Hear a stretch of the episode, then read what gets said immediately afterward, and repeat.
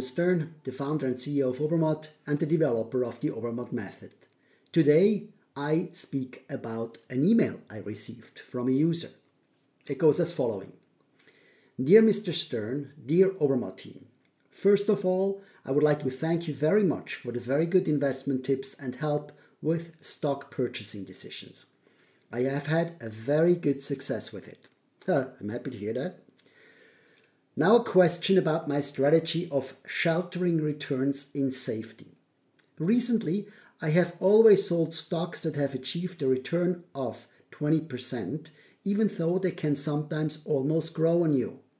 What do you think about this strategy? A short assessment, I would be very pleased. Kind regards, a happy user, obviously from Obermatt.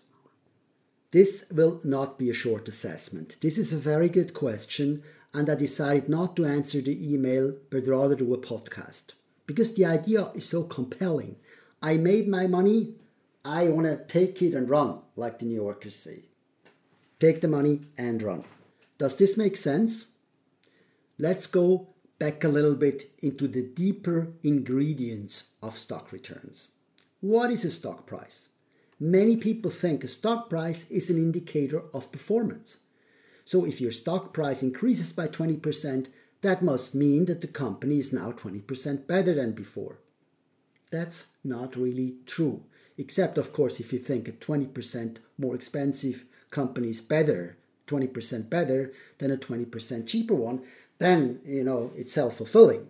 But as an indicator of underlying performance that the company actually is 20% better is simply wrong. And this is not that easy to grab. Because stock returns are not a reflection of past performance, they are actually expectations about future performance. It doesn't mean that an increase of 20% necessarily means the company is 20% better. It just means that the opinions have changed by 20%. Let's assume a company indeed improves by 20%. So we have a period, maybe one year, maybe two or three year, years, where the company improves by 20%. What will the stock price of such a company do? Well, if people expect this to happen, the stock price will increase immediately by 20%. It doesn't make sense to wait for the entire period and go, you know, step by step up to 20%. It makes a lot more sense to say this company has a 20% better future. We'll do it right now. We'll we'll pay 20% more for that stock because it's worth it. Eventually it will pay out.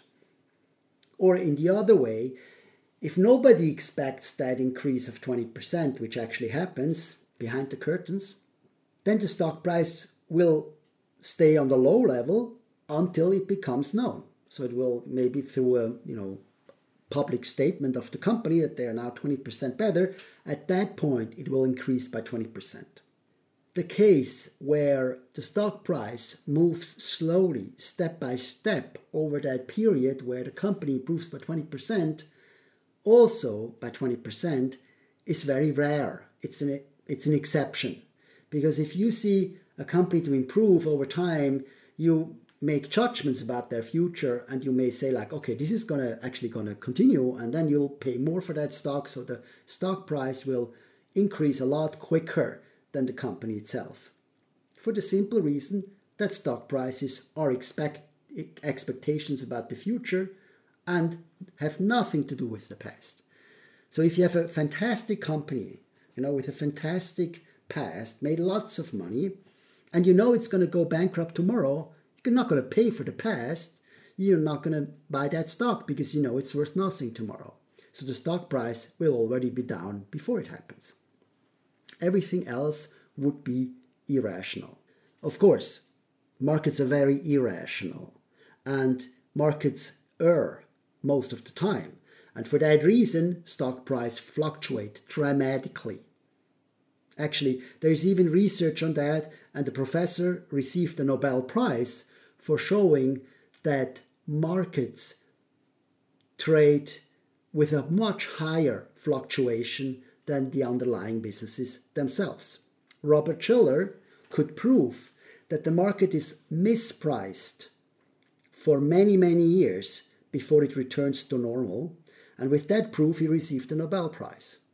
So expect markets to be highly volatile, even though the underlying assets are a lot more stable. So that means stock prices are always guesses about the future.